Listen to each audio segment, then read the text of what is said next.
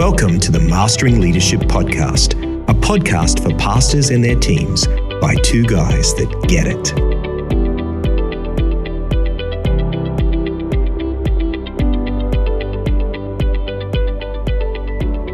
Welcome back to the Mastering Leadership Podcast. I'm your host, Timon Benson, the Leadership Development Manager here at QB, and I'm joined as ever by my co host, Mark Westhazen, who is the Director of Church Health. Welcome again, Mark. Thanks, Timon. Good to be here talking about teams. Talking about teams this season on our Mastering Leadership Podcast. And, uh, you know, just a reminder I mean, you know, teams are are biblical. Like all the way throughout the Bible, there is mention of teams. Uh, you know, uh, as I think about the Apostle Paul, the Apostle Paul often talks about his co-workers or his co-laborers. Like that's right, and often, often at the end of his letters, there's a Yeah. list of shout outs to the people that he's been working with. In yeah, yeah, yeah. Like you know, Priscilla and Aquila were fellow workers. Timothy, another fellow worker. Titus, Epaphroditus. You know, other people who who labored alongside of him as he ministered the gospel in various places. And so, you know, what we want to do with this podcast is help our pastors and help uh, leaders in, in QB churches really understand the value and importance of teams. Now, today we are really digging down deep again into healthy teams. That's right. Last time we talked about team culture and we talked about defining and defending. And uh, what was the third D there, Mark? I've forgotten. again. Duplicate. Duplicating How do we take our good values and our healthy culture and embed it in our new embedded in a new new new thing. But Yeah. this but this time we're going to talk about uh, health, particularly particularly healthy healthy teams as opposed to toxic sort of teams. Yeah. Healthy team culture, um, and. Uh, and we're going to look at a, a particular particular book, um, a particular uh, author. So tell us about that, Mark. Yeah, that's right. So the author's name is Daniel Coyle, and he had this question: Why are some teams so productive and so effective? You know, the basketball team wins the game, the business team beats the competition, the primary school raises up better students. Like, how come some groups, some teams, are so effective and so dynamic, and people love being part of those teams? No one leaves, and they outperform everybody else. Like, why are some teams awesome and some teams just average? Yeah. So, with this question, he started to study the high performing teams in a whole stack of different fields. So, he looked at military, SEAL Team 6, he looked at restaurants, he looked at um, uh, special needs schools in inner city. Wow. He looked cross culturally at all different basketball teams, all different So it wasn't just one particular area; it was a lot of different right. sort of sections of society. Exactly right. So he's looking for that. What are the universal hallmarks of an incredible team culture that Yeah. leads to unbelievable performance? Wow. That was kind of his, his question. And he actually, um, one of the studies that was done put a number on this, and they found out that from a business point of view, this is a Harvard Business Review, high performing teams with, these, with this great culture outperform others um, 765% is, is their financial bottom line. So good teams smash the competition in terms of financial outcomes. That's from a business point of view. Wow. If you look at things like basketball teams, they Yeah. outperform as well. Um, but he begins the story with this fascinating, begins his book with this fascinating story. Uh, he tells the story of Peter uh, Skillman, who was a social researcher who conducted this experiment to try and understand why do some groups work together well and some don't. So what he did is he got uh, together uh, groups of four people. Yeah. Some were lawyers, like groups of lawyers, groups of engineers, groups of business school graduates, um, and four-year-olds, groups of four, like Like four year olds, like prime, like preschool kindy kids. Like yeah, my, wife's yeah. a kindy teacher, right. kids from her kindy class, right? And in groups of four, they had uh, each group was given twenty pieces of uncooked spaghetti, a meter of sticky tape, a meter of string, and one standard size marshmallow. Right. And what, what they had to do is work together to build the tallest tower they could build with those four things. And the only rule was the marshmallow had to go on top. It'd be interesting to get some some four QB pastors to try that. It that. would ex- be very interesting to do that. Uh, business school graduates, kindergarteners, lawyers, uh, engineers, the whole bit. And uh, what they realized is that the business students got right to work. They began thinking strategically. They analyzed the materials. They developed strategies and structures, and they workshopped ideas. They settled on one idea. They allocated roles and responsibilities. It was professional. It was rational. It was intelligent, and it was terrible. Right. the kinder, the kindergartens didn't strategize. They uh, didn't share their experiences. They didn't go around the room and share credentials. They just jumped in. They just jumped in. They squeezed in together. They got their grubby little hands on all the little pieces and they started building with no plan, no strategy. And they spoke in short, sharp bursts. Here, hold this. No, here, do it like that. Grab this. And, and, and their, their approach could be described, Coyle says, as trying a bunch of stuff together, right? and what they found is that no matter which university they ran this experiment in, the dozens of trials, the kindergarteners built structures that were, on average, 26 inches tall. Wow. The business school um, students, uh, the lawyers, less than 10 inches. Wow. The kindy kids outperformed these strategists and business experts, absolutely smashed them. And uh, Peter Skillman, the social researcher, tried to answer the question why is it that it looks like these other groups are working together but they don't achieve the results. But the kindy kids Wow. absolutely smash it. Yeah. I don't think it's Yeah. just got small fingers, you know, there's something going on here. something going on here. And what, what he realized is that um, there was this steady stream of communication. Yeah. And as, as the book goes on, uh, so, so Coyle spends a huge amount of time studying the most successful groups military black ops, inner city school, professional basketball team, movie studio, comedy troupe, gang of jewel thieves, and a bunch of others to try and answer the question what makes a great team a great team? And it's not skill. So what did he find? What was the what was what did he find in the It's end? fascinating, isn't it? Oh no, it It's is. Fascinating. So if he, he discovered that there's three skills that are universal to high performing teams, regardless of what industry they're in, right. Right. Or even where they are in the world. So it's not even a Western thing. Three things that they do they build safety, number one. They establish, oh, sorry, number two, they share vulnerability Yeah. in, in, the, in the group, and they establish a clear, clear purpose. Well, let's have a look at those three things now. So, build safety, share vulnerability, establish purpose. When we say build safety, what do we mean? What do we mean by building safety? Yeah. So um, again, the, the the social scientists in this space they they um, gathered heaps of data, right? So they put they'd go to a team meeting and they'd put on the middle of the table a recording device called a sociometer, which would measure the social interactions between the group members, eye contact, voice, who spoke when. Our body language, movement, like it's got video cameras and sound recorders, and motion sensors, all this sort of stuff. And they found um, that the most effective team cultures had this pattern where healthy, uh, high performing teams built safety through a steady stream of what he calls belonging cues, a steady stream of belonging cues that consistently reinforce the message we're connected, we're safe, we have a future together. So, this steady stream of, of belonging cues, it wasn't like there was one big thing, it was just non stop, lots of little things, lots of little social connections.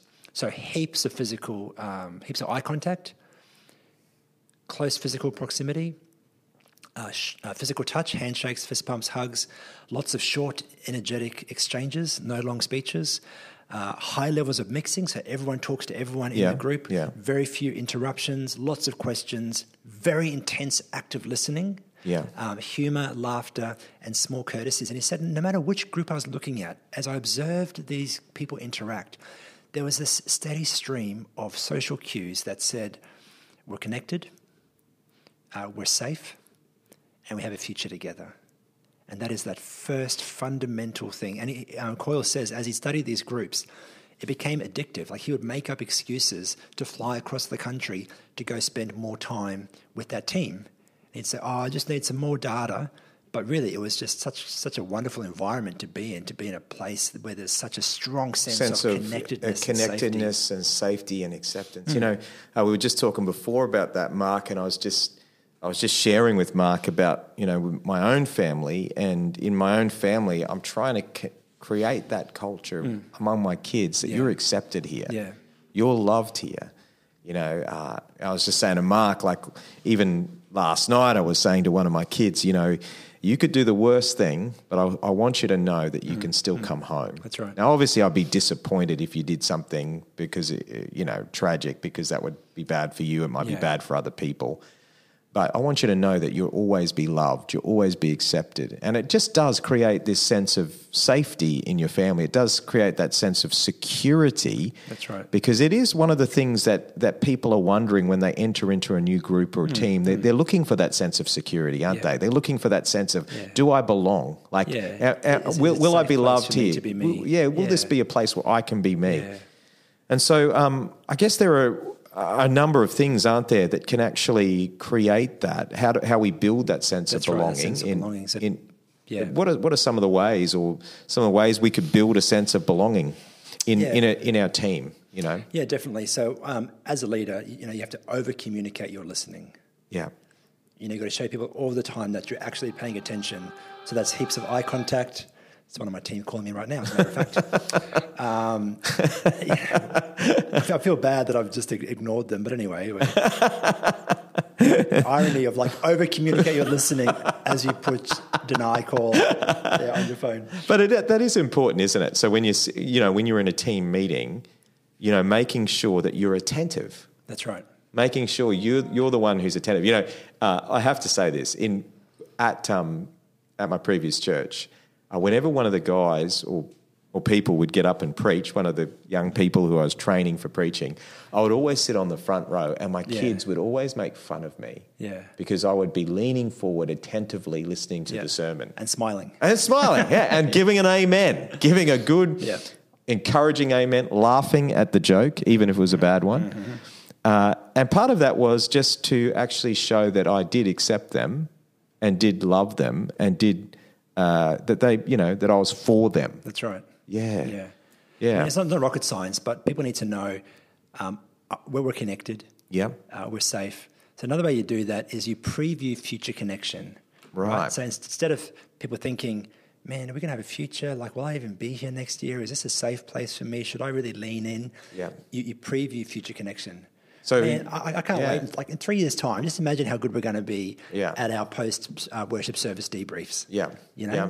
I can't, I can't wait to that day. Or man, I can't wait until one of your kids is up on stage uh, Yeah. with, with you in the worship team. That's going to be awesome. Wow. Or you know, in three years' time, we should totally do a trip to Israel. Wouldn't that be awesome together? So you're showing people we've got a future together. That's right. I see you as part of the team. I see right. you being here with me. exactly right. Cool. Well, that's so that's that's um that sense of um that sense of, of firstly of building safety. The next skill really is building vulnerability. Vulnerability in a Exactly team. Exactly right. Um, vulnerability creates a vacuum that draws people together. Right. It makes you closer. Oh, I love that image. Yeah. So, So- I'm here, you're there. Vulnerability comes into the middle, Sucks it together. sucks, sucks you together. Yeah. So, so Coyle says the way to do that is you have to understand the vulnerability loop. Yeah. Right. So here's how it works. The first person sends a signal of vulnerability. Second Yeah. person detects the signal. Yeah. Uh, second person then responds by signaling their own vulnerability. Yeah. the uh, first person detects the signal, and then there's trust established in the middle. So, Mm. give me an example. So, say I, I'm interviewing you, Timon, Yep. and uh, and um, I'm trying to create that sense of shared vulnerability. Yeah. So, as the interviewer, as a person that has more kind of more power in the conversation, I might say something like, "I'm a bit nervous. This is the first time I've interviewed someone uh, for a ministry job. Yeah. So I'm signaling to you vulnerability, Yeah. and you're sitting there and you go." Oh, I see that. I see that. I mightn't do that out loud. Yeah, yeah, that's right. But That's what you're thinking. That's right. But in your heart, you're thinking, "Oh, thank God. Yeah. Oh, thank goodness this person. You know they." And then, so you detect the signal, and then you respond. You reciprocate vulnerability. Yeah. So you say, "I'm sure you'll do fine. Like, if you're nervous, imagine how nervous I am. Yeah. You know." And I'm like, "Oh, you just saw my vulnerability. Yeah. And you accepted it, and you showed me some vulnerability back, and now we smile at each other." Yeah. right? Because we Yeah. know that we've actually both been vulnerable with each other, and this creates this, um, yeah, this trusting cooperation. Now, the difficulty here is that we tend to avoid vulnerability Yeah. because we don't want to put ourselves out there because we're afraid of rejection. Yeah. So we tend to avoid vulnerability. But if you can actually create spaces in your team where it's safe to be vulnerable, Yeah. You're not going to you know, lose your job or Yeah, yeah. uh, embarrass your wife or anything like that. But it's it's a it's a it's an it's a safe way to be vulnerable. So And we, obviously, there is a there is a spectrum, isn't there? That vulnerability it has to start somewhere. So it has to. Yeah. start with a leader, but it will grow over time in a healthy team as trust That's right. and relationship is established, won't it? That's absolutely. And the more the leader leader models it, Yeah. the more the other team members will feel safe and connected. Yeah. And the more they will draw together and learn to trust each And other. There used to be together. sort of a little bit of a, a culture, I think, in pastoral ministry where the where the pastor needed to stand aloof Yeah. from the congregation, that they needed to sort of be the one who has it all together. Yeah. And obviously, there is appropriate levels of vulnerability. Like, you don't. Uh, uh, you, you know, there's, there, you don't share everything with every single person. Yeah, that's right. But what we're talking about here is an openness to share weakness. Exactly right. And um, I mean, when you look at the scriptures, you realize how do we know uh, about, you know, you look in the Gospels, how do we know about the failures of the disciples apart from the fact that they actually told us? That's right. you know? yeah, I mean, I think one of the one that stands out to me that I think is the most affirming is like Jesus in Gethsemane. yeah. So how do we know that Jesus fell on his knees before the Father and prayed, Lord, if there's Father, if there's any other way, may this cup be taken from me? Yeah. How do we know that no one else was there? The three disciples he asked to stand nearby and stay awake were asleep, Yeah. right? So we know about Jesus' vulnerable moment because he obviously shared it with the disciples. Yeah. It's a then recorded great it in- example because in it's not an example of like him uh, expressing sin, No. but just his human weakness. That's that's right. That's right. Yeah. The, the, the human weakness, the human frailty, the the doubts and fears. You know, And how does that, how does vulnerability therefore lead to health, healthy teams? I think you've already sort of commented on it because Yeah. it creates a culture of trust. Is that what you're saying? creates a culture of trust. Where you know I can trust you because I know you're a real Yep, person. that's right. I know you struggle with the same things that I struggle with. Yep. And if I open up, you're not going to turn on me. You're not going to use them against That's right. me. That's- All of those sorts of things, Exactly I guess. right. So that also because there's trust, it means people opt in. Yeah. They say, "I can actually be myself here. I, I, I can I can bring things up. I can suggest new ways of doing things. I can make mistakes, and it will be okay. Yeah. Um, I, I can uh, disagree with somebody. Yeah. You know, so when Yep. there's trust, trust trust creates a, a fertile environment for healthy risk Yeah. because you can take chances because you know it's going to be okay. Yeah. Even if it doesn't work out, you're still valued and still safe. Yeah, and I think that that's those that you know when in a new group there are actually two critical moments, aren't there? Yeah, exactly. There, there's yeah. the critical moment, the first moment of true vulnerability. Yeah, When yeah. someone actually opens up and shares. Yeah. That's a critical moment. And then also the first disagreement, I think. Yeah. When someone actually says, hey, uh, I don't think that's what we should be doing. oh, yeah, I'm, I'm not sure about that. Like, um, and that first disagreement, too, is, is so important. And how the leader handles that. If you Mm. shut that down, then that might be the end of vulnerability for that That's group. right. Yeah. Or if you actually say, "Hey, tell me more about this. Yeah. Tell me about Yeah. wh- what do you what do you really mean by that? What does everyone else think?" You know, and so you, you, you obviously have to be a very secure leader Hmm. if you're going to cultivate this this vulnerability in your in your team. Absolutely. And to be able to say to the person who's bringing up difficult things, hey, thank you for sharing that with us. We really Yeah. value. I know that was a hard thing to share. Yeah. But guys, we just want to be the kind of team, don't we, where Yeah. where we speak the truth in love, where it's, where we can say hard things to each other, where we feel safe to be able to share what's really on our heart and what's really on our mind. Like that's that's so critical that we have that safe environment to be able to bring things up. Because if, if you don't, if you don't create vulnerability, issues won't be dealt with. Yeah.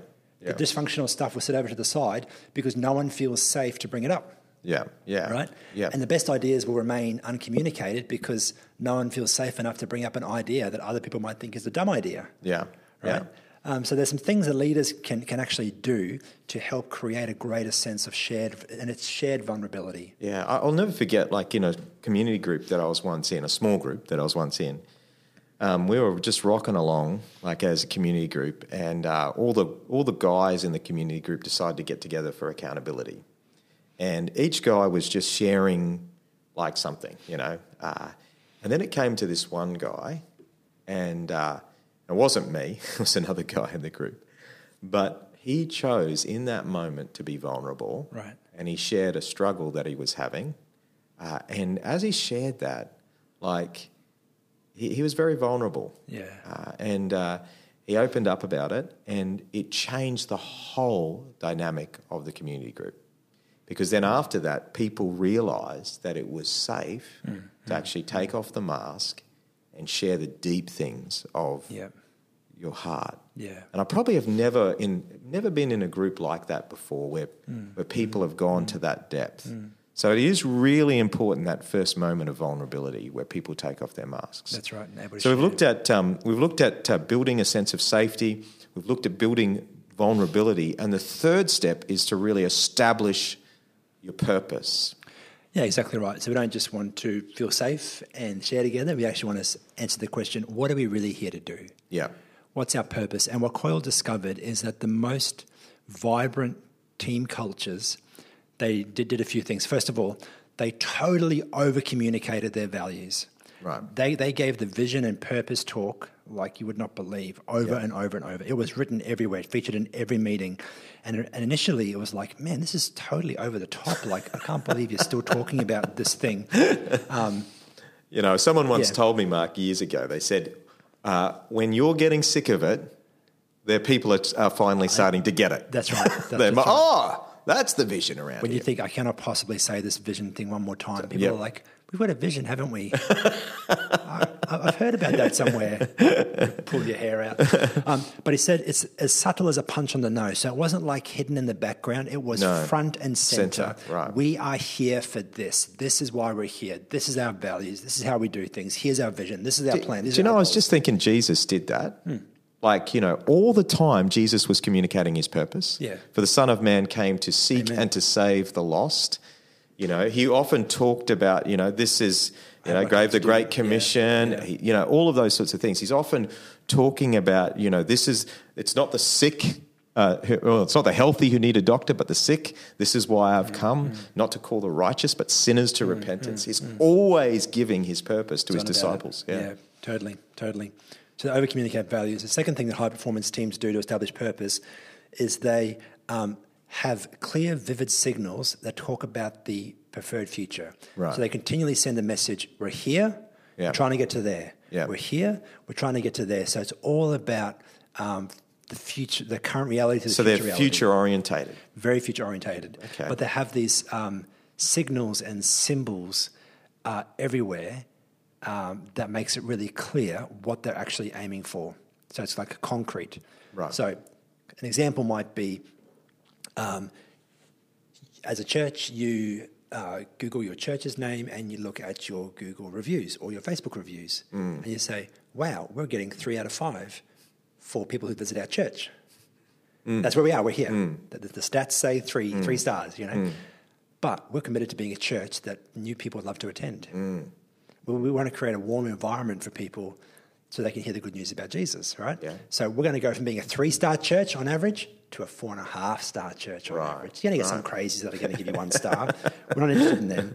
But for most people, we want to create an environment where new people that visit our church say, wow, that was a great experience. Or, you know, or that. I'm- I'm thinking like we want a church where every person has a 2 a.m. friend, Yeah. Yeah. where they every person could call someone at 2 a.m., a friend Yeah.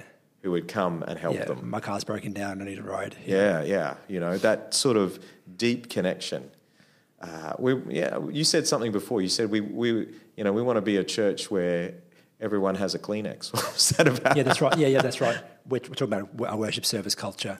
So we want to have a, we want to try and create the worship service where people are reaching for the tissues because they're encountering God, they're being real, they're being prayed for, they're experiencing the healing and love of God. You know, currently no one cries in our church on a Sunday. We want to change that. We've got Yeah. a vision that every second person is reaching for a tissue because the Spirit of God is at work. You know, Yeah. so it's, it's a clear we're here. We're going to want to go here. Um, the other thing that, that they do is they envision a reachable goal and they envision the obstacles. Right. In other words, they um, war game it. Yeah. Right. In, in the book, he talks about um, red team. So blue team, red team. So blue team comes up with the plan, Yeah. like military, you know. Red team shoots it down, points out all the holes, tries to beat the system, plays devil's advocate. Right.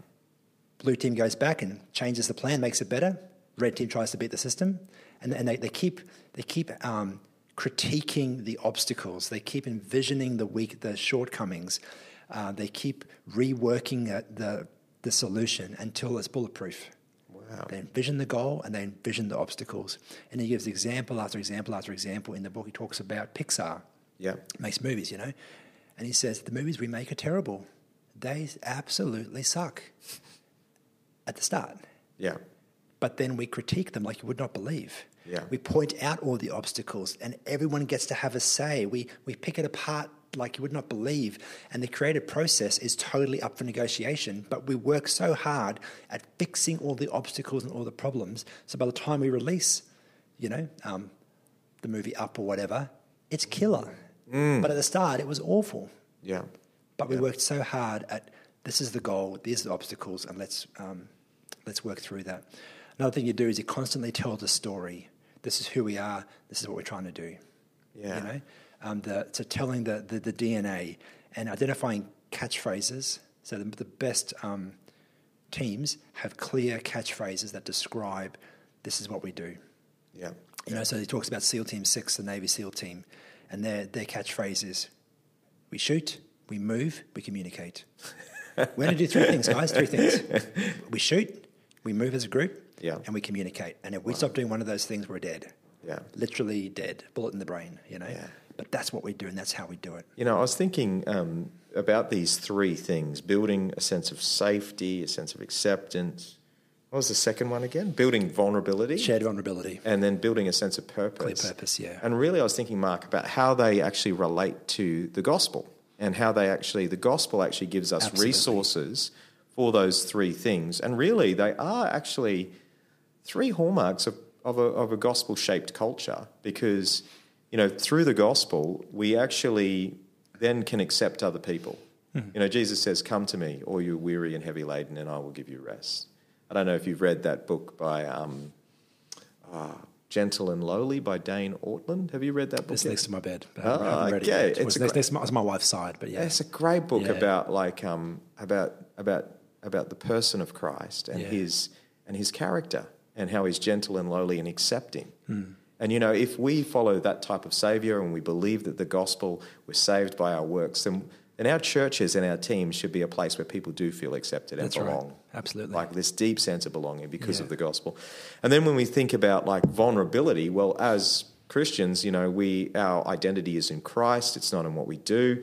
So we're justified. Our righteousness is in Jesus. It's not in our works. So we should be able to take off the mask and really share our weaknesses and Hmm. our sin and our struggle. And we're all sufferers as well. so we right. can all sh- also share the ways in which we suffer. Suffer, and then obviously, you know, God calls us to His purpose. That's he right. calls us to if there's ever a purpose yeah.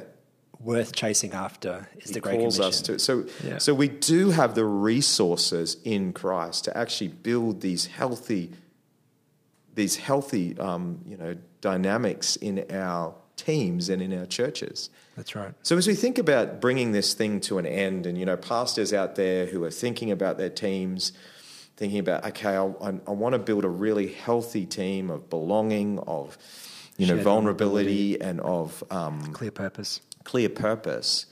What is something we can leave them with? A, a, a takeaway, like this is one thing you can do now, one thing you can do to, to really implement into your team. Yeah, look, I think it begins at the start, obviously. So to honestly ask that question is my team connected? Yeah, Are we safe? yeah, And does, does everyone on my team feel like we have a future together? Because if that's not true, doesn't matter how good your goals are, how much you share from the heart, how committed you are to achieving the outcomes, no one's going to bring their best. Do you know that is so interesting? Um, we had back in. It just reminded me of a story, Mark. Yeah. Back many years ago, we had a, a group of um, what we call ministry trainees uh, in our church. So we had, we had made a decision that we were going to multiply and plant churches, and so we created these positions of ministry trainees. And you know, I'm a pretty driven sort of leader, so that's you know, God's working on me, sanctifying me in that area. But um, one of the things that one of my associates said to me, he said, Do you realize that uh, with the trainees, they're just that, that they're wondering, um, they're nervous around you. Yeah. They always feel so nervous around you. And, and he said, you, You've created this sense around them that they are nervous and wondering whether they'll have a future, Yeah. whether they really belong. And they can't really perform their best because of that sense of like real nervousness around you. Yeah. And I didn't even realize, but you know, being the senior pastor, you have certain authority, Hmm. you have certain weight when you come into a room, and you know, you can also demand excellence Yeah. when you're in team meetings. But they, right. they they really got picked up from me this thing, and so they were just always nervous, and um, Wow. and so I had to work hard then. I think at trying to actually create this sense of security and belonging. Hmm. Like we love you, hmm. like you're part of us. Yeah. Um, Here are some in jokes. Yeah, yeah. So I think that question is a very important question to ask yourself. Because if your team don't feel connected Yes. and they don't feel safe and they're unsure about their future, Yeah. you will not be a successful team. You won't bear much fruit. So just be careful of your presence. Yeah. Be careful. What does your presence actually communicate to That's people right. when you come into a room? But if you listen well Yep. and you model vulnerability and you uh, are painstaking in the hiring process and you make sure everyone has a voice and you be careful about your critical feedback and you embrace fun together and you spotlight your own flaws and fallibility, especially early on as a team's forming, uh, that will really go a long way towards creating a healthy team culture. Fantastic, fantastic. Now, next, next time, next week, Mark, we're going to pick up that vulnerability and trust yeah, we're going to double down on that. because I think um, you know we're going to talk about Patrick Lencioni's five dysfunctions of a team. You're probably, if you're listening to this podcast, I would imagine you've heard that before. I couldn't, I can't. Well, maybe you haven't, but I could imagine that I you reckon most people are familiar most with it. people are now familiar with it. But I, for me, Mark, it was a real breakthrough, a real Mm. breakthrough moment when, when I when I read his book, and it helped me understand a lot. And so, listen in next time, and we're going to be talking about the five dysfunctions of a team. So, Absolutely. join us next time. Sounds good. Thanks, Timon.